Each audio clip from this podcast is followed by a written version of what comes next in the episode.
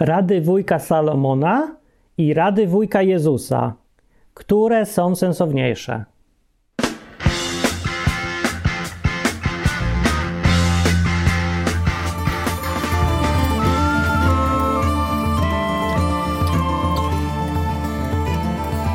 Odwyk od Bogu po ludzku. Jak żyć?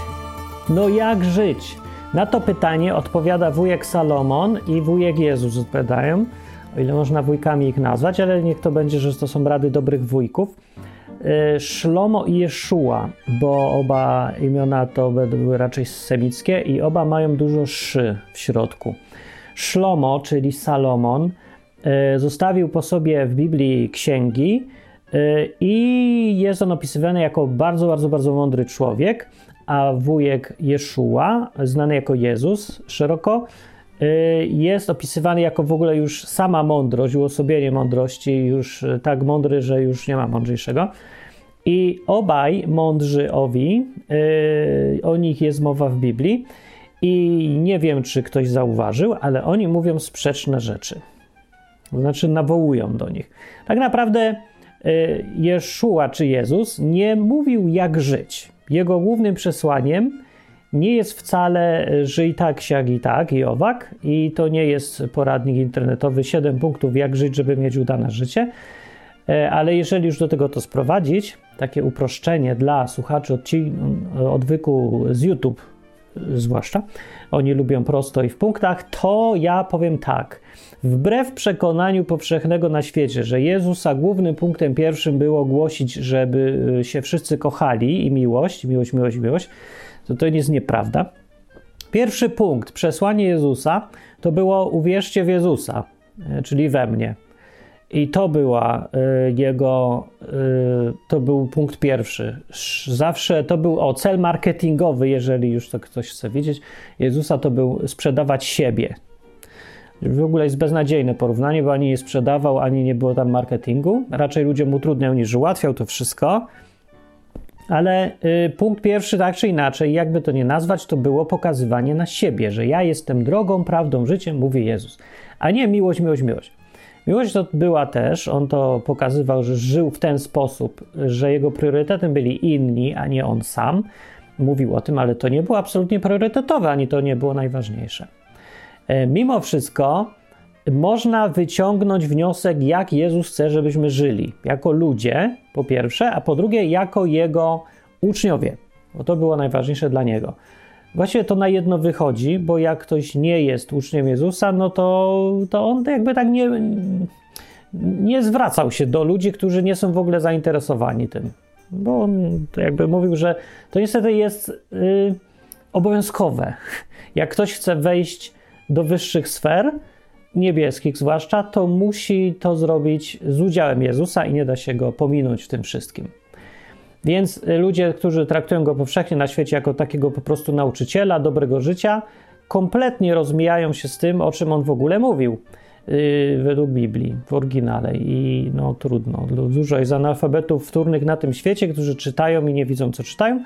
Albo może to jest jakiś inny rodzaj analfabetyzmu, a może nie analfabetyzm, tylko selekcjonizm, że wybiera się tylko to, co się podoba. Ludziom się podoba taki Jezus, który mówi miłość, miłość, miłość, kochajmy się i w ogóle szanujmy i, jego szanują za to, że tak mówił, ale on tego nie mówił. Znaczy mówił to, ale to nie było to wszystko, co mówił.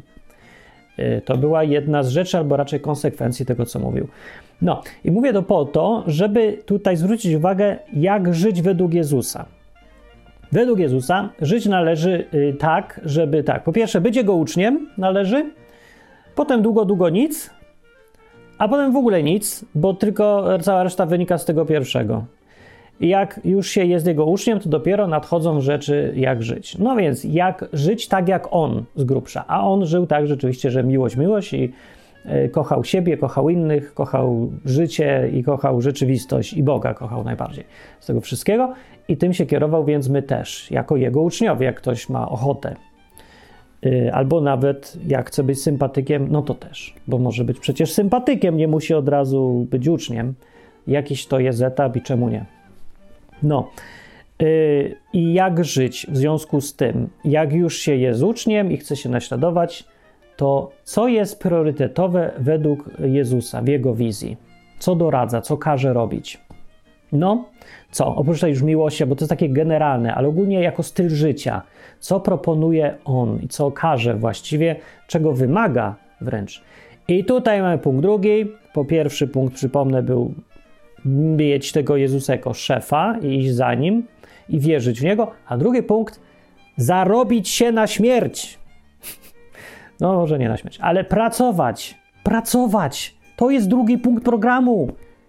Jeszcze nie ma miłości, znaczy no jest, bo bez miłości to ta robota jest bez sensu, więc niech będzie, że to trzeci punkt programu, dobra. Ale super ważny, trójca rzeczy, które robić według Jezusa. Wierzyć w Jezusa, w to, kim jest i po co przyszedł, i, i go naśladować. To się wszystko zawiera w tym określeniu strasznie skondensowane. Wierzyć Jezusa. Nikt nie wie, co to znaczy. No, to w innym odcinku było o tym. E, drugi punkt, tak, miłość. Miłość jako styl życia, patrzeć na innych, lubić siebie, ludzi, świat. Tak. A trzeci punkt, pracować.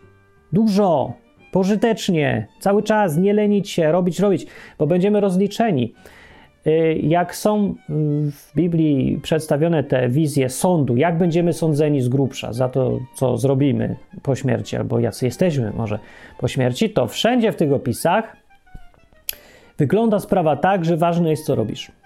Pierwszym punktem najważniejszym jest ważne, czy ten, y, czy ten punkt pierwszy jest spełniony, czy wierzyłeś w tego Jezusa, nie wierzyłeś, należałeś do Niego, nie należałeś, a jak już y, to jest zdecydowane, to zaraz w następnym miejscu jest to, co robiłeś. I to, co robiłeś, jest super, super ważne. Więc y, styl życia według Jezusa powinien być taki. Ideał człowieka. Y, jest to człowiek, y, wujek Jezus radzi, nie? że jest to człowiek, który tak, po pierwsze jest chrześcijaninem w takim biblijnym sensie, jak pierwszy chrześcijanin, no, y, stara się naśladować Jezusa, jest dla niego super priorytetowe być tak jak on i, i wierzy to, kim Jezus jest w ogóle. I zaraz potem jest to człowiek, który strasznie lubi ludzi, ludzi wszystkich dookoła, siebie też lubi. Chodzi taki, cieszy się wszystkim oczywiście, uśmiechnięty i w ogóle, no bo to jest efekt tego, że się ludzi kocha. No nie, nie wiem, jak można kochać ludzi, a być cały czas niezadowolonym ze wszystkiego i ponurym, takim męczennikiem. Niektórzy to tak widzą, że miłość ludzi polega na tym, żeby się biczować i umierać z głodu i chodzić i i, i z takim delikatnym uśmieszkiem coś wszystkim oddawać mu wszystkie rzeczy, które masz, a potem cierpieć sobie w samotności, z takim spokojem znosić ból i udrękę świata. No nie, nie, to tak nie wygląda. Ja nie wiem, czy tak się da. Niektórzy próbują, ale to jest jakieś dziwne, bo jak już mówiłem w innym ważnym odcinku, mm, przykazanie takie Jezusa główne było kochać bliźniego jak siebie samego, nie? Znamy wierszyk y, ze szkoły i z, y, od księży i kochać siebie samego jak bliźniego, nie, kochać bliźniego jak siebie, y, to są dwa przykazania, a nie jedno, i oznacza, że trzeba kochać też siebie. Więc człowiek, który się nienawidzi, nie znosi, umartwia, uważa, że mu się nic nie należy, że nie zasługuje na nic, no to ma problem, bo nie przestrzega tego najważniejszego przykazania. Więc ta mi miłość jest to jest yy, widoczna u tego człowieka, ale nie taka wielka miłość, straszliwa miłość, tylko taka codzienna, zwykła, taka życzliwość do ludzi. I do siebie życzliwość, do ludzi życzliwość, do kota życzliwość, do całego świata, żartowanie, yy, szukanie dobra w tym, co się widzi i korzyści innych. No, to fajność taka, nie? I tak jest ten człowiek ideał według Jezusa. I, y, no i trzecia rzecz, która jest według Jezusa, to jest człowiek, który nie wstaje o 11. Ja w sumie wstaję nieraz o 11, to nie jestem ideałem, ale człowiek nie powinien wstawać za późno, albo dobra, bo zależy jak idzie spać o 4 nad ranem, to wstaje o 11, więc w porządku, no to dobrze. E, no, ale chodzi, nie jest to człowiek, który nic nie robi całe życie, chodzi tylko i zbiera okazję, żeby być bogatszym i żeby mu było wygodniej. Uważam, że nie jest to człowiek gruby jako ideał, bo to jest efekt yy, obżarstwa, jest efekt tego, że masz za dużo czasu, a może i nie, ale ludzie, którzy biegają od pracy do pracy i cały czas są zajęci, zwykle nie mają, nie są aż jakoś przesadnie grubi, bo nie mają czasu się obżerać. Bo, bo zwyczajnie od samego zagonienia życiowego nie da się być za grubym, tylko tak trochę grubi są. No. Bo znowuż z drugiej strony kochają siebie oraz swój brzuch też i więc lubią się najeść, bo się tym cieszą. Jak się cieszysz jedzeniem, no to będziesz se jadł. To dobry znak właściwie, bo ludzie, którzy mają super depresję, są wychudzeni raczej, bo nie żrą, a są tacy, co żreją przez depresję. To dziwne wersje depresji jakieś, ale to była jakaś taka dziwna depresja. A taka klasyczna depresja, no to jest, że nie cieszy cię już nic i nie żresz. W ogóle nie masz siły nawet łyżki unieść z barszczem do ust. No, yy, więc taki człowiek jest, mówię, zapracowany. Dlaczego? Dlatego, że naśladuje mistrza. Znowu wynika to z pierwszego punktu. Jezus był taki zapracowany. Nie miał kiedy spać, usypiał w czasie burzy. Zamęczali go wszyscy, żeby w ogóle mieć chociaż chwilę dla siebie, to musiał uciekać gdzieś tam. Raz musiał chodzić po wodzie, żeby uciec od tłumu. Ludzie nie zauważyli, dlaczego on chodził po tej wodzie, bo musiał uciec od tłumu, a to był jedyny sposób, że za nim nie pójdą. Więc poszedł po wodzie i dopiero miał święty spokój, bo na środku wody, jak idziesz po falach, to tam już cię nikt nie zagaduje, nie prosi, nie przynosi chorych i nie pyta o milion rzeczy i nie próbuje złapać na jakimś błędzie, żeby cię oskarżyć i tak dalej. Więc miał święty spokój, poszedł sobie tak. Mówię, przejdę się i poszedł po wodzie. Znaczy, no, mógł to być zrobić tak dla szału, nie? żeby wiedział, że kamery ukryte są i żeby pokazać, że robi cuda, ale on tak nie robił, on taki nie był. Naprawdę poszedł, bo chciał mieć święty spokój. I potem wszyscy dziwili, jak ty żeś tu doszedł? No szedłem jak doszedłem, ale był przynajmniej święty spokój. A teraz znowu chodzicie za mną i mnie pytacie, fajnie, no dobra. Nie mówił tak, ale mogło mu przejść przez głowę, bo był zmęczony. E, a zmęczony człowiek czasem myśli głupoty. No. I e, był taki, więc jako konsekwencja tego, ale też jak, jako skutek obrazu świata według Jezusa. Obraz świata jest taki, że żyjemy tutaj na tej ziemi jako rodzaj testu, egzaminu, trochę poligonu, ale tak naprawdę to nie jest egzamin dla ocen albo dla egzaminu, to jest prawdziwe życie, które jednocześnie y, wypróbowuje każdego z nas. I dopiero prawdziwe życie, ciąg dalszy, ten ważniejszy, będzie później i on już będzie trwał bez końca e, w tym świecie i dlatego warto zbierać sobie punkty na nagrodę bo się opłaca. I zresztą to nie chodzi, że taka zimna kalkulacja, ja chcę mieć jak najwięcej, tylko yy, to jest jakby logiczna konsekwencja wierzenia w tą wizję świata, którą przedstawia Biblia, czyli że jest życie później i ono jest dłuższe, więc i warto się yy, skupić na nim. Sam Jezus mówił, żeby myśleć o tym, gdzie jest Twój skarb, i mówi, gdzie twój skarb, tam będzie twoje serce, co oznacza, że jeżeli się skupisz na zbieraniu punktów po śmierci, no to tam będziesz twoje serce, czyli twoje skupienie. Będziesz się skupiał na tym, żeby konsekwencje tego, co robisz, były na całą wieczność, więc będziesz wybierał inne rzeczy do roboty.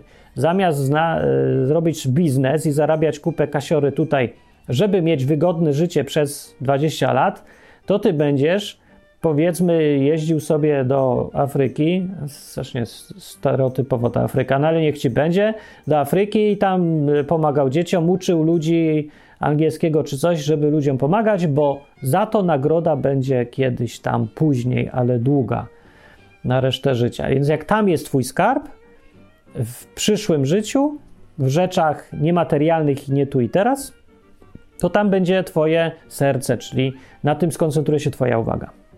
No to mówił wprost Jezus. Więc w ramach traktowania poważnie tego, co mówił, ludzie, y, idealny jego naśladowca jest zapracowanym człowiekiem. I to zapracowanym nie po to, żeby sobie kasiorę zbierać, e, nie wiedząc nawet po co ją zbiera. Zwykle zbiera się ją dla e, wygody albo ze strachu, albo jedno i drugie naraz. E, mam to na myśli to, że jeżeli jest typowy człowiek, dzisiaj żyjący, to jego, tym, jego celem życiowym ogólnie jest mieć jak najwięcej pieniędzy po to, żeby sobie kupić mieszkanie i ubezpieczenie od wszystkiego i samochód. Y, I to mieszkanie, i samochód i ubezpieczenie jest dlatego, że się boi. No boi się, że mu y, się złamie nogę, dostanie covid i będzie chory i nie będzie miał czym zapłacić. To jest strach. A mieszkanie też, no, że, że będzie nie miał gdzie mieszkać, że zamarsznie na ulicy i że będzie bezdomnym strach. E, a samochód to już jest wygoda. bo nie wiem, przed czym to miałby być strach. Mógłby sobie kupić rower. Więc mówię, to taka głównie bardzo pospolita mieszanka tych dwóch rzeczy, strachu i wygody, komfortu, y, która kieruje prawie wszystkimi, łącznie z grubą częścią ludzi chodzących do kościołów. To jest ich prawdziwy priorytet i tam jest ich serce.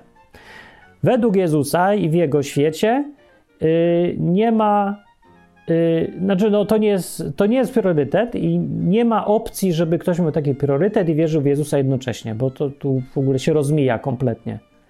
Bo Jezus pokazuje yy, świat jako coś dużo szerzej, że po tym życiu jest coś więcej i w tym życiu jest coś ważniejszego. Więc ktoś, kto dalej siedzi w tym e, podwójnym celu standardowym, czyli strach i komfort, e, to nie ogarnia widocznie o co chodzi w chrześcijaństwie, albo nie wierzy w to, albo kłamie, albo nie wiem co, albo se przyszył Jezusa jako naszywkę tylko do życia i chodzi tak, że moda jakaś, albo nie wiem co. No, co jest ideał według Jezusa?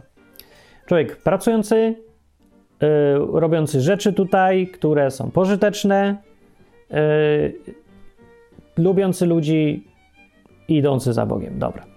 I to był Jezus, y, zaczęliśmy od końca. Teraz pan Szlomo, Salomonem zwany. Nie wiem jakim cudem z oryginalnego Szlomo przeszło do Salomon. Szlomon może, Szalomon, Szlomon. Czemu ny na końcu? Szlomo. Najpierw był Szlomo, potem był Szlomon, potem był Slomon, a potem był Salomon. Hmm, niech będzie. Pewnie tak. No i y, według wujka Salomona, y, jego analiza świata, y, którą sobie postanowił zrobić w, księgi, w księdze Kocheleta, to jest, że tam kaznodziei, bo nie wiadomo co znaczy Kochelet, a kaznodzieja wiadomo. Kaznodzieja to jest jakieś głupie tłumaczenie, to chyba nie jest, y, no bo kaznodzieja to taki chodzi, co chodzi i opowiada kazania, a to nie jest księga kogoś takiego, kto chodzi i opowiada kazania. To jest księga mędrca, takiego jak na wschodzie są, że siedzi, duma, analizuje i, i potem chodzą do niego i pytają, jak żyć. A on im mówi, jak żyć. To, to nie wiem, guru bardziej pasuje niż kaznodzieja. Wszystko jest lepsze niż kaznodzieja, więc nie wiem, kogo to jest księga, ale jest taka w Biblii. Nie jest wprost napisane, że to ten Szlomo jest autorem, ale to wynika z samej treści, że no bo nikt inny nie może to być. E, według tej treści i 12 rozdziałów ma. I rozdział 9 zawiera podsumowanie. Ogólnie to jest ta, e, ta księga jest konstruowana tak, że zaczyna się od słów marność nad marnościami, wszystko marność, mówi ten właśnie kaznodzieja Kochelet, czy kto tam. Wszystko marność, gonitwa za wiatrem i marność nad marnościami. Marność nad marnościami to jest fatalne tłumaczenie, zupełnie bez sensu. E, bo w oryginale jest e, napisane marność marności, dokładnie, czyli marność, która pochodzi od innych marności i marnością pogania. To jest bardziej oznacza to słowo, że e, słowo marność też jest jakoś dziwacznie dobrane. Nie, chodzi tu bardziej o to, że wszystko, tu pada słowo, które się rymuje z wuj, wszystko wuj i y, wuj nad wujami, właściwie nie nad wujami, tylko wuj wuj składający się z innych wujów i w ogóle wujami pogania. Nie, wiem o co chodzi z tym poganianiem, a strasznie fajnie brzmi. Wuj z, nad wujami i wujami pogania. Więc wszystko wuj tak naprawdę słowo oznacza bardziej pustka, próżność, nie wiadomo po co, powój, yy, po nic, po, więc coś to, to bardziej to oznacza to słowo. Więc wszystko to jest ta pustka, bez sens, bez, bez bezpowodyzm, nie wiem jak to powiedzieć, że coś robisz na próżno, o na próżno. Więc na próżność z, próż, z innych próżności się składająca, z napróżności pod słońcem i gonitwa z wiatrem. No, więc jakby to nie tłumaczyć, yy, tak to jest jak mądry napisze, a głupi tłumaczy, nie? No, to taka propos tego odcinka. Także ja tłumaczę kogoś, kto tłumaczył, przetłumaczył kogoś i dopiero ten pierwszy był mądry, a ten na końcu już tłumaczący jest najgłupszy z nich wszystkich. Ale jako głupi i tak jeszcze głupszym ode mnie próbuję wyjaśniać to, co i tak mi się udało zrozumieć. Udało mi się zrozumieć, i to akurat nie było trudne, że przesłaniem tego, co miał do powiedzenia Szlomo, Salomon, e, jest to, że nic nie warto w życiu robić. bo umrzesz. I jak umrzesz, to wszystko się skończy. I nawet analizował takie różne inne próby obchodzenia tego smutnego faktu, że umrzemy i zostawimy wszystko, cośmy się narobili.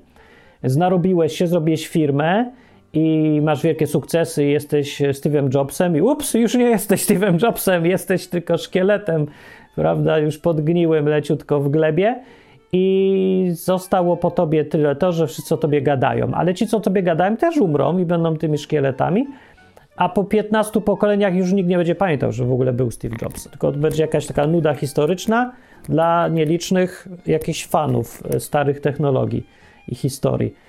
E, więc coś byś był, nie wiem, jakim Steve'em Jobsem, tak powiadasz Szlomo. Pamiętaj, że e, to jest tylko kwestia czasu, kiedy to wszystko rozpadnie się w pył, w proch, dosłownie. Nie ma takiej rzeczy zbudowanej przez człowieka, która by się z czasem nie rozleciała dosłownie w proch. Nie ma takiego nośnika informacji, który był w stanie by długo przetrwać na zawsze. Płyty CD przestaną być możliwe do odczytu, yy, dyskietek już nie ma dzisiaj, nie wiem czy jeszcze są jakieś, które działają, może jeszcze za 100 lat już żadna nie będzie. Kasety magnetyczne kiedyś były i tam były informacje, też nie działają. Papier się rozpada, yy, wyryte w kamieniu rzeczy yy, przez wiatr i wodę też się spukają, choćby nie wiem jaki to był marmur. Wszystko się rozleci, a wszystko, co zrobił człowiek, rozleci się jeszcze szybciej. Zwłaszcza te wszystkie rzeczy, które się wydają takie, że my, my do nich dążymy, my strasznie chcemy mieć ten dom i kupujemy ten dom, a potem umierasz i już w nim nie mieszkasz. Albo y, wszyscy ci się wyprowadzają z tego domu, mieszkasz w nim sam, jesteś stetryczałym dziadem, który ma pełno pieniędzy, ma dom i nie wie, co ze sobą zrobić, bo właściwie nigdy się na tym nie zastanawiał, bo nie miał czasu, bo zarabiał na dom. I to te rzeczy był świadkiem ich Salomon i wyciągnął wnioski. Jedynie logiczne i możliwe wnioski z całości obserwacji. A że skurczybyk miał pełno pieniędzy i stanowisko i władzę, więc miał możliwość zbadać życie od wszystkich stron. Bo był mądry, miał pieniądze i miał możliwości. Co się rzadko zdarza takie połączenie, a on miał i w związku z tym twierdzi, że przeanalizował to wszystko i zrobił skrótowe podsumowanie, które przetrwało grube setki lat do dzisiaj. I ono mówi właśnie to, że wszystko w życiu jest beznadziejne, w związku z tym nie ma se co zawracać głowy, żeby ścigać ambicje swoje i robić i budować wielkie rzeczy. Wszystkie albo oddasz komuś innemu, albo ci ktoś zabierze, albo się rozleci, albo umrzesz, albo coś tam. Tak czy inaczej zniknie i to dosyć krótka sprawa i nie warta gonitwy. I jego wnioskiem końcowym, oprócz tego stwierdzenia faktu, jest rada. Rady są dwie. W dziewiątym rozdziale yy, z dwunastu jest podsumowanie tego, tych wszystkich obserwacji eksperymentu, które mówi tak. Po pierwsze i najważniejsze, o wszystkim w życiu decyduje Bóg i przypadek. Albo przypadek przez Boga, albo Bóg przez przypadek. Nie sprecyzował, ale mówił, że y, co byś nie zrobił, za wszystkim stoi ręka Boga. To, co naprawdę miał na myśli y, Salomon, y, tak tłumacząc to na precyzyjniejszy współczesny język, wszystko jest poza Twoją kontrolą. I to, co byś zrobił, nie kontrolujesz, tylko ci się wydaje, a jak kontrolujesz, to tylko przez jakiś czas, który jest dość krótki. A później jest poza Twoją kontrolą, i to jest yy, właściwie dalej spostrzeżenie, ale jeszcze nie rada. Rada jest taka: bój się tego Boga, czyli szanuj go, bierz go pod uwagę, żyj z nim w zgodzie. A druga rada, taka bardziej już praktyczna, ponieważ wszystko jest nic nie warte, to korzystaj z, dobr z dobrych stron życia jak tylko możesz. Czyli jedz, pij, yy, z żoną się zabawiaj i ogólnie bądź w dobrym nastroju i ciesz się dobrymi dniami. Popowiada, że dużych też będzie sporo, tych złych dni, ciemnych. Więc ciesz się tymi jasnymi. Na przykład teraz sam środek zimy, jest fatalnie zimno, siedzę w rękawiczkach, bo tak tu zimno na przykład cieszę się, bo przez miesiąc mieszkam w trzypiętrowym, olbrzymim domu angielskim, jakimś staroangielskim, który jest, yy, mógłbym zrobić osobny odcinek i chodzić tu, pokazać różne rzeczy, które tutaj są. Jeszcze z czasów jakichś wiktoriańskich w ogóle ja sobie tu mieszkam, są jaja. No ale z drugiej strony zamarzam, bo odgrzać takiego domu się nie da i nawet nikt nie próbuje, yy, tylko jest zima. Ale jest. y, No i właśnie Salomon w takiej sytuacji radzi: no to jedz, pij, ciesz się tym, co jest dobre i już, bo i tak umrzesz i ciesz się, póki możesz w ogóle się cieszyć. Póki czujesz jeszcze smagi, masz wzrok i słuch, bo y, jak już będziesz miał 125 lat, to możesz już nie dowidzieć, nie dosłyszeć i nie czuć smaku. E, więc ciesz się teraz. Taki jest wniosek Salomona. No i teraz, jak wiemy, co mówił wujek Salomon i co mówił wujek Jezus, to teraz się pytanie: jakim cudem dwaj mądrzy ludzie dochodzą do przeciwnych wniosków? A gdzie tu przeciwieństwo? Bo to, co się zgadza, to tak, obaj e, wujowie, dużo wujów w tym odcinku, obaj wujowie, niech będzie, doradzają e, przede wszystkim, najważniejsze, szanuj Boga uznaj, że jest i żyj tak, żeby pamiętać, że on gdzieś jest, będzie sądzić, więc to jest ważne. Obaj zwracają uwagę na sąd, który prze, kiedyś tam będzie, wcześniej czy później, ale w nieunikniony sposób. Yy, I w związku z tym trzeba zawsze o tym pamiętać podczas życia. Rób co chcesz, ale pamiętaj, że jest Bóg. Obaj to mówią. Dobrze, niech będzie tu się zgadza, tu nie ma sprzeczności. Okej. Okay. E, obaj mówią właściwie, żeby się cieszyć, bo Salomon mówi: ciesz się z powodu takiego, że lepiej być wesołym niż smutnym, skoro i tak umrzesz. E, właściwie. I, I skoro dostać taki prezent, to Bogu jest miłe to, że się cieszysz, że pijesz wino. W ogóle tam jest zachęta: pij wino, ciesz się, bo Bogu to jest miłe, że ty pijesz wino i się cieszysz. Jest mu niemiłe, że pijesz wino i bijesz żonę, albo robisz idiotyzm, albo przepijasz majątek dzieci. To już nie, ale że się cieszysz, to tak. Więc się ciesz. A Jezus mówi, yy, nie mówi, no dobra, mówi. Może nie sam Jezus, ale już jego apostoł, też w jego imieniu występujący, mówi, że cieszcie się, radujcie się zawsze, radujcie się i się cieszcie bez przerwy. Mówi to w listach w Nowym Testamencie, Paweł tak pisze. I to wynika z wizji świata według Jezusa. Skoro ta, ta miłość po prostu je, to jest nieunikniony skutek życia w życzliwości ciągłej wobec siebie i wszystkich dookoła, skutkiem tego oczywistym jest ciągła radość i hachanie ryja, prawda? Bo jesteś zadowolony z wszystkiego, właśnie wszystko cię cieszy, śmiesz się jak głupi do sera, cieszysz się byle głównym oraz y, jesteś jak Poliana. Jak ktoś zna książkę, to wie co chodzi. To, to właśnie taka. Ale to są inne powody. I tu się zaczynamy rozmijać. Bo Jezus uważa, że ta radość jest czymś fundamentalnym i konsekwencją radości z tego, że życie ma sens. A Salomon mówi odwrotnie. Ciesz się, bo życie nie ma sensu. I tu dochodzimy do rozdwojenia kompletnego. Otóż super mądry Salomon daje radę nie warto nic zrobić specjalnie, tylko się cieszyć, bo nic pożytecznego nie możesz zrobić, bo się wszystko i tak skończy, rozpadnie i tyle z tego. A Jezus mówi przeciwnie: rób ile tylko możesz, pracuj dużo, bo możesz zrobić bardzo dużo pożytecznego tu, na tym świecie, teraz. I co? To kogo ja mam słuchać teraz? Taka mądra Biblia, a jest dwóch wielkich mędrców, największych w całej Biblii, i mówią co innego? No, i tutaj zapraszam ateistów y, do wypicia, prawda, szklanki wódeczki z radości, że znowu nakryliśmy Biblię na sprzeczności. Niech żyje ateizm i jego wyznawcy i kapłani ateizmu niech żyją. Amen. No. Więc jak jesteś ateistą i tylko szukasz dowodów, no to może znalazłeś. Ja się cieszę Twoją radością, choćby jest kompletnie głupia i bez sensu, ale dobrze się cieszyć, nawet z głupich powodów bezsensownych i nieprawdziwych bo w radość jest w ogóle sama z siebie fajna. No. A reszta ludzi, która chce posłuchać, to niech się zastanowi, dlaczego jest taka sprzeczność i z czego ona w ogóle wynika. Otóż nie jest ona taka wielka, jak się wydaje, ponieważ oni po prostu yy, sprawdza się do tego, że Salomon patrzył na inny zakres, yy, inny miał zakres badań niż Jezus. A ten Jeszua, wuj dobry, wielki, on miał zakres pełen. On mówił o rzeczywistości w najszerszym możliwym kontekście. Rzeczywistość człowieka, która się zaczyna, kiedy się rodzi, a kończy się nigdy, w nieskończoności. E, inaczej mówiąc, Jezus mówił o życiu na ziemi, o życiu po, po śmierci i życiu w następnym życiu w ogóle. O całym, pełnym, full życiu. I z tej perspektywy dawał swoje rady. A Salomon z jakiej perspektywy mówi? Salomon powiedział: On badał życie od urodzin do śmierci. Skąd to wiadomo? No bo co chwilę pisze wprost, że dodaje, dodaje takie określenie pod słońcem. Na przykład, jak mówi, życie jest marnością, to nie mówi, że życie jest marnością tu, tam, wieczności, w ogóle całe, zawsze, każdego ogólnie, tylko mówi, życie jest marnością pod słońcem. Człowiek żyjący pod słońcem ma do dupy, bo umrze i wszystko zostawi. I wszystko, co się dzieje pod słońcem, jest złe. I cały czas mówię o tym pod słońcem, to znaczy pod słońcem, żeby taki poetyckie dobarwienie, żeby tak ładnie brzmiało. Nie, to ma znaczenie. On mówi o życiu tylko na ziemi. Samym ograniczamy go tylko do tego, co człowiek sam w swoim własnym życiu ma.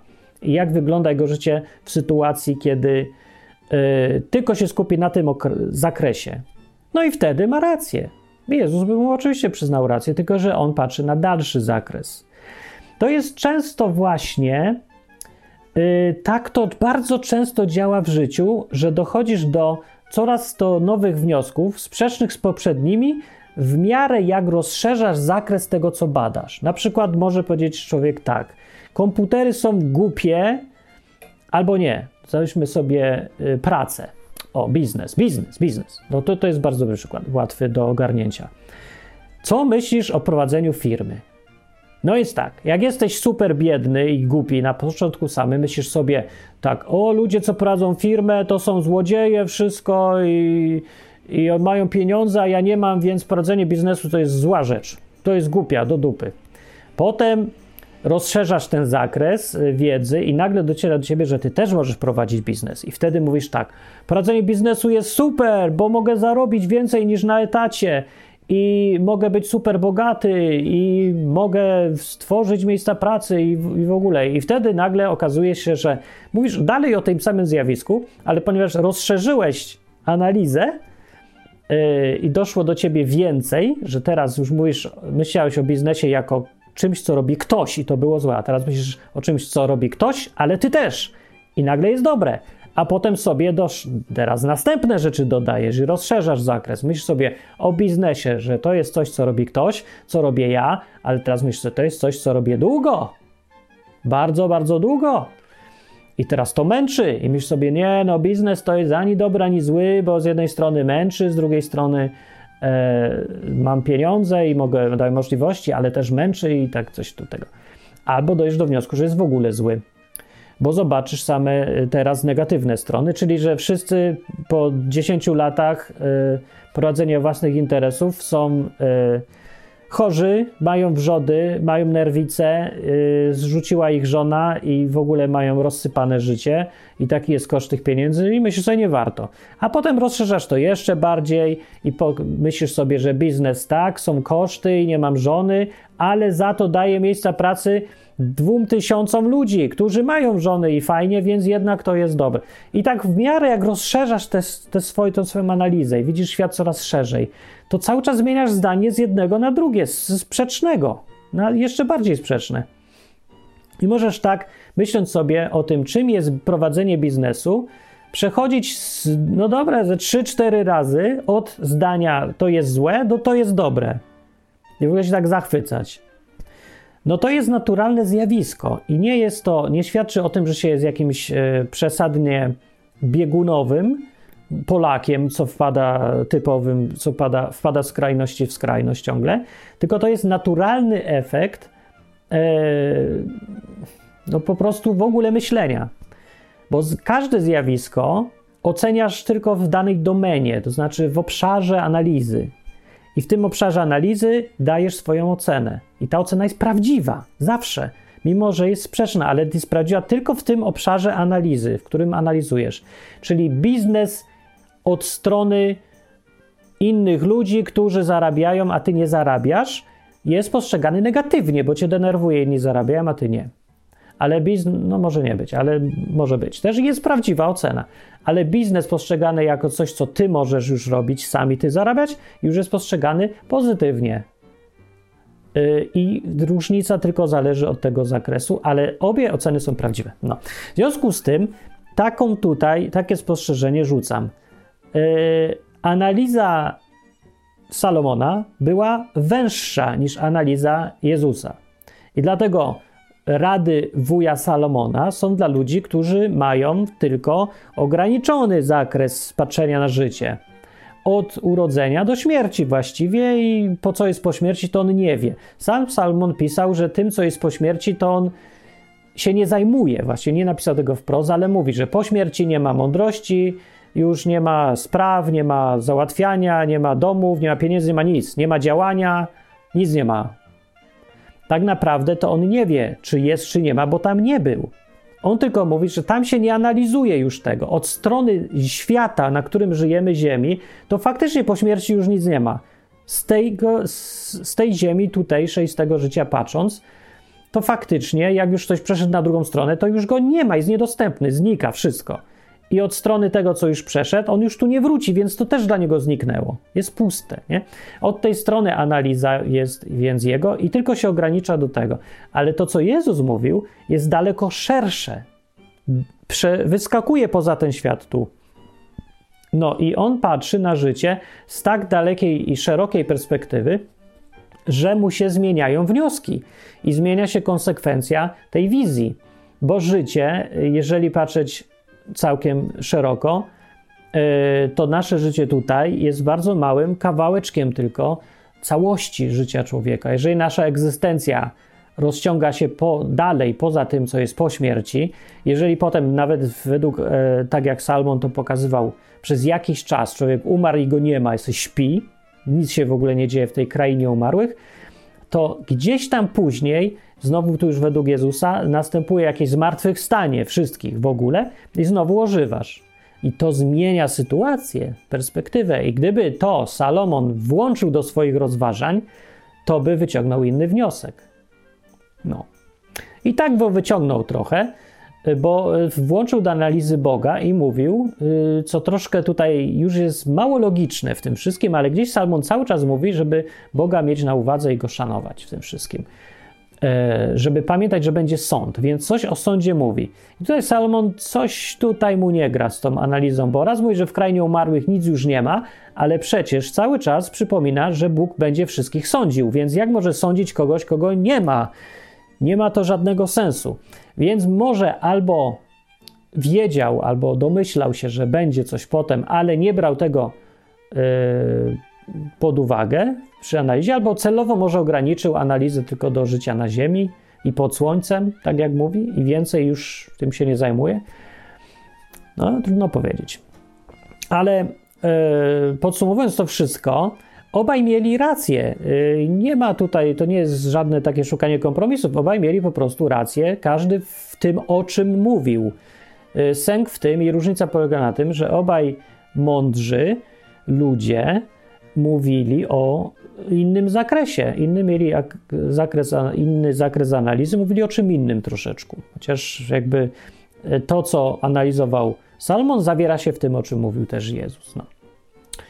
I tyle. No. Tak sobie myślę, że y, jest to jeden z tych przykładów, kiedy coś wydaje się zupełnie sprzeczne na pierwszy rzut oka, a tak naprawdę nie ma za tym, nie stoi jakaś wielka, super tajemnica wiary, ani nie ma, że Bóg ma inną logikę, jak niektórzy próbują bardzo dziwnie tłumaczyć to, co, czego nie rozumieją. Nie no, Bóg ma taką samą logikę, bo logiki się nie ma, logika jest i to jest, nie, nie wiem w ogóle, jak to, co to za głupie określenie, Bóg ma logikę. Jakby to było coś, co się wybiera albo dobiera, albo można stworzyć.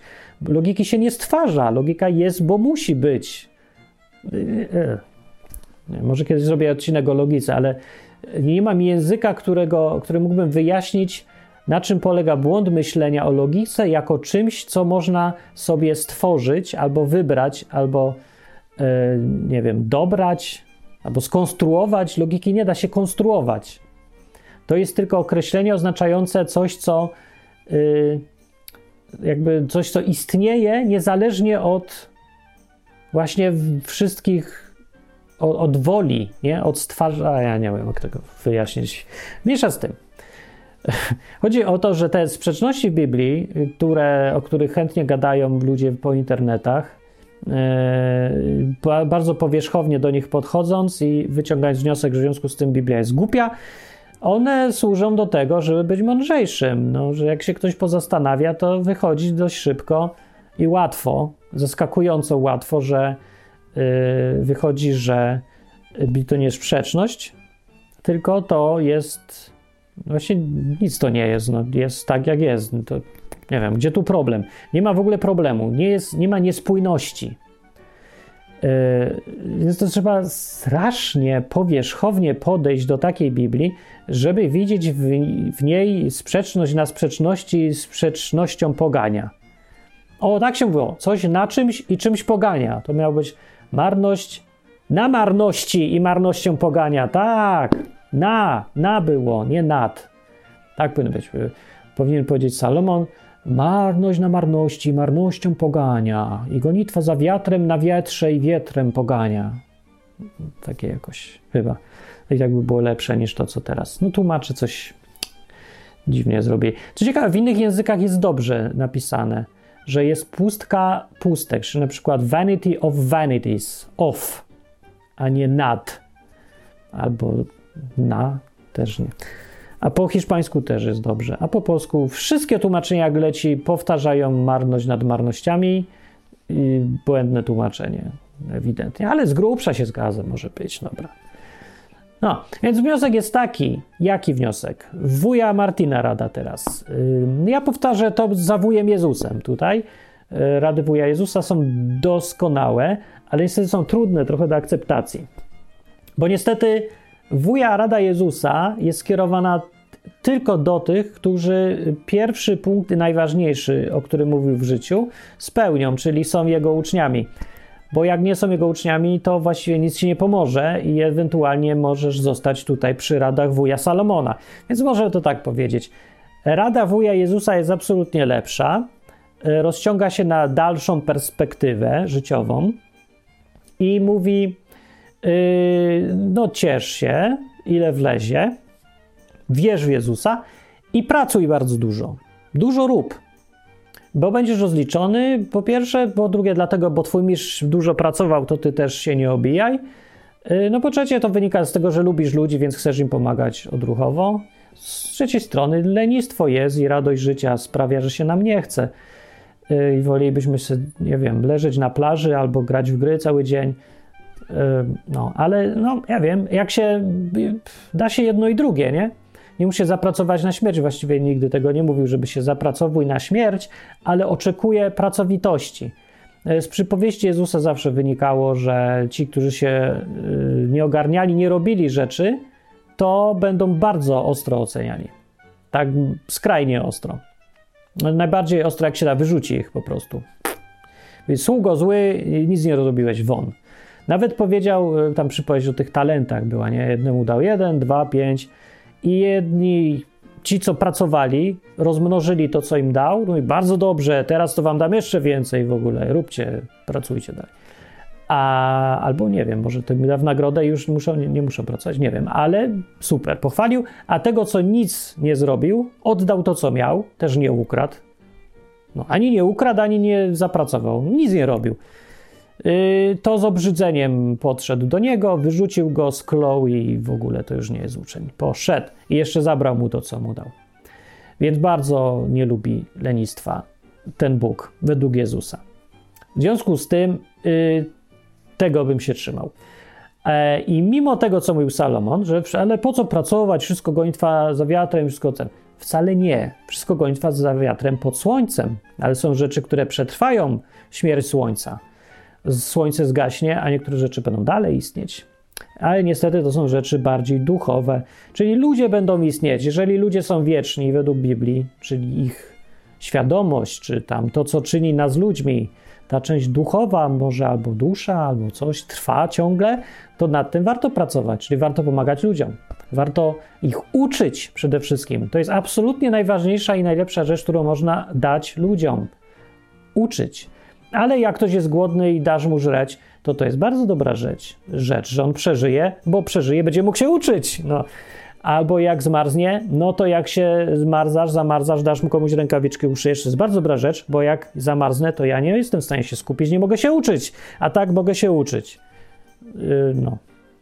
Albo zamiast się uczyć, jak już się nauczyłem za dużo trochę nawet, to mogę się zająć robotą, czyli uczeniem innych I inni bardzo potrzebują, żeby ich nauczyć, tylko oni nie wiedzą, niestety. To jest przykre i marne. O tym Salomon byś mógł napisać. No, coś o nauce, a tu nic nie mówił o tym akurat. E, taki za ogólne było. No ale tylko 12 rozdziałów napisał, a nie 120. Bo dziś jakby chciał taki tom wielki pisać, to by napisał jeszcze dużo na pewno. Tak zresztą gdzieś tam jest w podsumowaniu, że pisaniu rzeczy nie ma końca, więc napisał tylko bardzo e, rzadko się zdarza, żeby ktoś tak skondensował do 12 rozdziałów doświadczenia z tylu lat, kiedy sam napisał, że ma świadomość tego, że można pisać grube tomy w nieskończoność. A mimo to napisał super krótko. To ja się staram robić na przykład w odwyku, ale mi jak widzicie nie wychodzi, bo odcinek co prawda nie trwa 4 godziny ani 8, jak e, są tacy, co tak potrafią. W internecie znajdziecie takie odcinki. Nie głupie, nie głupie, gdzie się też gada o Bogu. Po ludzku to nie wiem, tak, no tak pół na pół, w miarę, w miarę, ale 4 godziny? Ja nie dam rady. Może i dam, ale nie chcę. I tak robię to źle, bo ja myślę, że powiedziałbym to w 15 minut, to by było lepiej. Z trzeciej strony, odwyk to jest podcast, a podcast to jest taka forma sprytna, żeby ją słuchać w uchu, jak się jedzie samochodem do pracy, albo autobusem, albo rowerem, albo jak się stoi w kolejce, albo czeka w poczekalni na szczepionkę na COVID, albo szczepionkę przeciwszczepionce na COVID albo jak się cokolwiek robi, co nie wymaga 100% natężenia uwagi, może sobie lecieć w uszach, na przykład w pracy. Ale zwykle przy dojazdach bardzo dużo ludzi słucha i to więc powinno trwać tak do godziny, z pół godziny do godziny. Taki fajny okres, że akurat jeden odcinek przesłuchasz i dojedziesz do pracy, albo się wyjeździsz na rowerze. E, więc to niech tak będzie. E, I tak mi głupio, że nie jestem tak mądry jak Salomon i nie potrafiłem e, streścić czegoś w takiej krótkiej formie. Z drugiej strony jest to przykre patrzeć, jak potem przychodzi, jak napisze jeden mądry coś, to przychodzi 20 głupich i robi z tego analizy i wyjaśnienia i komentarze i sprzedaje potem misie pluszowe z nazwiskiem tego mądrego i tak dalej. Nie? I nawet tłumaczy Salmona słabo im poszło. W wersji, a jak już tak a propos tłumaczeń Biblii, jak chcecie przeczytać tą księgę kaznodziei Salmona, czy tam Kocheleta, to y, unikajcie tłumaczenia Biblii Warszawskiej. Nie wiem, co, o co chodzi z tymi ludźmi. Czy oni byli jacyś narąbani, że oni tak fatalnie tłumaczyli. To jest najgorsze, naj, najgorzej przetłumaczone. Nie. To jest tłumaczenie, które najgorzej tłumaczy tą księgę z, z wszystkich innych tłumaczeń. Znaczy mówiąc, każde inne polskie tłumaczenie jest lepsze, jest wierniejsze. Y, niektóre z rzeczy są ewidentnie w ogóle niezrozumieli znaczenia oryginału w niektórych tam fragmentach. Czasem są po prostu pomyłki, ale może to jakieś stare wydanie czytałem. Y, takie bezczelne, że ktoś po prostu zapomniał napisać nie.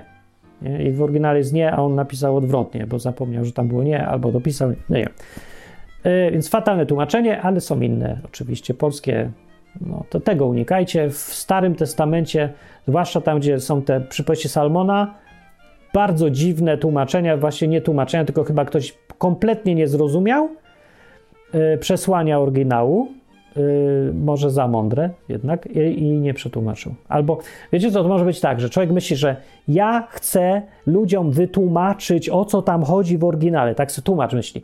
Ja muszę zrozumieć i przetłumaczyć im, bo oni biedni nie mogą sami wymyśleć i czytać. Nie mogą tylko czytać. Oni muszą, ja im muszę dać strawione, wstępnie pogryzione. To jest tak, jakby był sprzedawca pizzy, który za ciebie trochę pogryzie tą pizzę, żebyś mniej musiał gryźć. I wychodzi z tego już na pół przetrawiona papka dla ciebie jest. I to myślę, że ludzie tłumaczyli z tym podejściem, że chcieli trochę za bardzo ludziom ułatwić. W związku z tym na czuja próbowali zrozumieć, o co chodzi Salomonowi i to tak y, krótko pewnie siedzieli no, z pół godziny, myśląc, wiecie co, chyba o to chodzi. No to dobra, piszemy. Teraz po polsku, żeby to było. W związku z tym wychodzą rzeczy w ogóle krzywe jakieś, które w ogóle są inne niż w oryginale. No, to mnie denerwuje, dlatego o tym mówię. No, ale nieważne są tłumaczenia. Przy takich rzeczach jak Salomon, naprawdę warto już jest czytać kilka tłumaczeń, żeby zobaczyć, po pierwsze, które odpada na pewno, bo odleciało w kosmiczną stronę. To głównie będzie Biblia Warszawska, właśnie. A z reszty tłumaczeń wyciągnąć e, jakieś wnioski, e, próbować dojść do tego, o co mogło chodzić w oryginale. bo często trudno znaleźć to znaczenie. To są tak skondensowane rzeczy. Yy, mam nadzieję, że tam nie ma żadnej gry słów. Raczej nie ma, ale i tak są tak super skondensowane, że ciężko odkryć, yy, o co tu mogło chodzić. Ale to też część szukania mądrości, żeby pracować nad zrozumieniem. I dlatego o tym mówię, bo ci, którzy tak szybko dochodzą do wniosku, że ateizm to jest oczywiste, oczywista droga życiowa inteligentnego człowieka w XXI wieku, przeważnie robią to z powodu e, bardzo daleko zaawansowanej głupoty. E, głupota, która polega na tym, że wystarczy coś zupełnie powierzchownie liznąć, żeby już ocenić. No, o tym właśnie jest ten odcinek.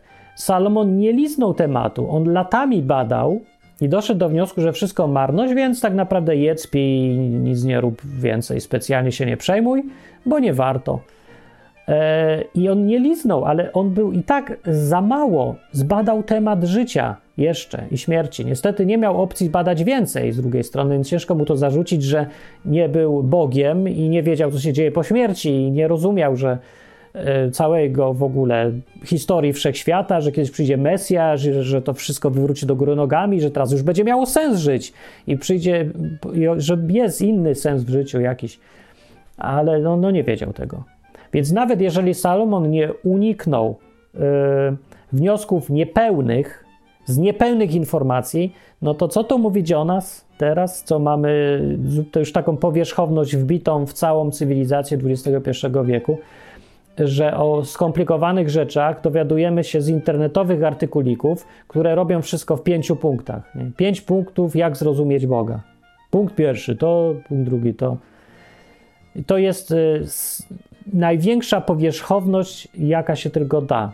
Ten świat dąży do podziału między skrajną powierzchownością a skrajnym specjalizacją. Są specjaliści, którzy drążą temat jeden pojedynczy do najgłębszych możliwych głębokości, w związku z tym nic nie rozumieją o całości zagadnienia, które badają, bo się zajmują tylko czymś, skupią się na jednym, dojdą do głębin i w ogóle stracą, z, tracą spojrzenie na całość. A druga skrajność to jest to większość ludzi, jak coś wie, to wie tak super powierzchownie, że wnioski wyciągane są kompletnie śmieszne już. I to jest prawie każdy dookoła, niestety. Nikt nie chce poświęcić czasu, żeby zbadać temat, chociaż trochę, żeby te wnioski były, no, bardziej zgodne z rzeczywistością, mądrzejsze. E, nie jest to łatwe, tym bardziej dziwi mnie, że ludzie tak e, mało krytycyzmu wobec własnych wyborów życiowych mają. Bo ja, mając tego świadomość, wiem, że dzisiaj wierzę w to i tamto. Dziś mi się wydaje, że dobrze jest żyć tu, ale ja nie jestem tego pewny. Nie jestem pewny, czy wiem wystarczająco dużo. Może się jutro dowiem więcej rzeczy i moje wnioski zmienią się na przeciwne. E, to się tak zmienia. Nawet na przykład, jak sobie e, są Polacy na emigracji, nie? To myślą sobie, oni w ogóle emigrują, bo myślą, po co jest do dupy. Później rozszerza im się e, światopogląd, bo już mieszkają za granicą, mają porównanie, więcej informacji, e, patrzą też dystansu i myślą, o w Polsce jest cudownie, wracamy do Polski. Później znowu z Polski jeszcze więcej wiedzą, bo sobie znowu przypomnieli, teraz wiedzą jak się mieszka w Polsce dla kogoś, kto już mieszkał gdzie indziej i myślą sobie znowu, nie, jednak znowuż w Polsce jest do dupy, ale teraz już mają znacznie szerszy zakres wiedzy i próbują wrócić na przykład niektórzy do Anglii, a Anglia już zamknięta, no sorry. Yy, tak czy inaczej, mądrość polega też na tym, żeby mieć świadomość, że Twoje wnioski są prawie zawsze niepełne, bo ograniczone aktualną wiedzą. I możesz wyciągać wnioski nieprawdziwe, w szerszej skali patrząc, mimo że są prawdziwe w małej skali, z małej perspektywy jakiejś. E, czyli wychodzi na to, że właśnie wszyscy robią słusznie i mówią prawdę, ale tak naprawdę nikt y, nie mówi prawdy i nie mówi słusznie. No tak dziwnie to działa, no, no cóż ja wam powiem. Tak czy inaczej, wnioskiem moim ogólnym z całego tego odcinka jest to, żeby wziąć sobie do serca to, jak łatwo się je zmylić, będąc najmądrzejszym człowiekiem na ziemi, jaki kiedykolwiek żył nawet, i zastosować dużą dawkę pokory wobec siebie. Pokora to jest po prostu e, uznanie rzeczywistości, że jest taka, jaka jest, a ja jestem w niej tym, kim jestem I y, jedną, jednym z faktów o rzeczywistości jest to, że moja wiedza jest ograniczona. I moje wnioski w związku z tym będą też tylko prawdziwe, ale do pewnego stopnia zawsze, bo wiem za mało. Nie jest to relatywizowanie też rzeczywistości, to jest po prostu efekt ograniczonej y, możliwości poznania rzeczy. I tyle. Y, więc mylić się jest zupełnie normalną rzeczą, nieuniknioną, będziemy się mylić cały czas. I dlatego warto jest szukać, uważam, Yy, nie przejmować się tym, że cały czas się mylisz, to też nie ma problemu, bo chodzi o to, że przy każdym rozszerzeniu rzeczywistości, im bardziej widzisz więcej, im, im dalej widzisz, im więcej rozumiesz, tym mądrzejsze te Twoje wnioski będą, a mądre wnioski polegają na tym, ich mądrość, że dają lepsze konsekwencje, lepsze skutki przynoszą. A że ja już wiem dużo szerzej niż jak miałem tam 10 lat, to moje decyzje życiowe przynoszą bardzo dobre raczej konsekwencje, a na pewno dużo częściej niż jak miałem 10 lat. Bo jakbym wiedział na przykład teraz y, to, co. Nie, jakbym wiedział wtedy, jak byłem w jakimś liceum e, albo wcześniej, to co wiem teraz, to ja bym w ogóle do szkoły na przykład nie chodził, tylko bym dał nogę i zajął się czym innym. Nie, w ogóle bym tyle rzeczy inaczej zrobił. No ale to ja teraz wiem. No. Także jakby się ktoś kiedyś cofnął w czasie, ale mógł zachować swoją wiedzę, o, to by mógł, e, o, ale by sobie życie podrasował, ale by dużo zrobił na początku rzeczy inaczej, nie? Każdy pomyśl sobie, co byś zrobił teraz, gdybyś teraz był w podstawówce, wiedząc to, co wiesz teraz, zakładając, że tam masz powiedzmy 40 lat i żyłeś już intensywnie i wiesz, jak działa świat tu i tam i pomieszkałeś w różnych krajach i robiłeś różne prace, to pomyśl sobie, jakbyś teraz był w podstawówce, co byś zrobił? Ale byś miał do przodu, nie? Jak się wcześniej dobrze zacznie, to jakie to są potem plusy? No, tak, jest takie. Procent składany e, może tutaj dużo zmienić, jak się szybko zacznie coś dobrze robić. No, ale nie możemy się cofnąć w czasie, więc nie ma sensu gdybanie. Ale ma sens wyciąganie wniosku, żeby nie być aroganckim tych swoich osądach i w swoich decyzjach też nie, bo pamiętaj, że to, co zdecydowałeś w życiu, nie musi być na zawsze. Jutro możesz decydować co innego, nie? Dużo jest tych ateistów y, byłych, którzy teraz y, wierzą w znowuż Boga i mówią, że no, głupi byli wtedy i pierdoły myśleli. No bywa. A są też jeszcze ludzie na innym etapie, odwrotnym, co mówią, kiedyś wierzyłem w Bozie, a teraz jestem ateistą, jestem szczęśliwy. Wierzyłem w kompletne pierdoły. I to też, im bardziej zwiększa ci się zakres, tym tym bardziej zmieniają się decyzje. Myślę, że w tym akurat przypadku standardowy dosyć etap jest tak, że najpierw wierzysz, uważasz, że fajna jest Bozia, potem odkrywasz piękno ateizmu i mówisz, Bozia to kretyństwo, ateizm jest super. Potem, jeżeli ci się uda dalej jeszcze dojść, to zaczynasz czytać naprawdę, co tam jest napisane w tej Biblii, słuchać naprawdę, co ci ludzie mają inni do powiedzenia, a może nawet zaryzykujesz sam i odkryjesz, że Bóg jest realny i wtedy mówisz, no nie, dobra, to jednak nie była, Bozia była głupia, ateizm był głupi, ale jest prawdziwy gdzieś Bóg. Prawdziwy w ogóle, inny niż te wszystkie głupoty, ja w niego wierzę i jest mi dobrze teraz. No. A kto wie, czego się dowiemy jeszcze później, może jeszcze UFO tu się pojawi, albo Bóg, który jest Bogiem ponad tym Bogiem, a nie, podobno już nie ma. To nie wiem. No ja nie wiem, czy jest dalszy etap. Jakby co, to nie dotarłem. Dla mnie to jest tyle. Może to już jest koniec. Nie zawsze jest gdzieś zakres ostateczny, końcowy, pełen zakres wiedzy i wniosek, który tam jest prawdziwy, to już jest wniosek ostateczny, bo już nie da się rozszerzyć tej wiedzy. Na przykład, jeżeli wiesz wszystko już o komputerach, na wszystkich poziomach yy, no, od elektroniki do języków wysokiego poziomu programowania, no to już wiesz wszystko, więc twoje wnioski już się nie zmienią i już są prawdziwe, bądź zadowolony, bo wiesz wszystko. Są czasem dziedziny, w których można poznać wszystko albo no, bardzo blisko tego wszystkiego i wtedy, wtedy bardzo fajna, jest wygodna, komfortowa sytuacja. No jak się w tych dziedzinach coś ocenia i warto słuchać wtedy takich ludzi. Ich wnioski zawsze są właściwie takie same, już potem na tych samych poziomach.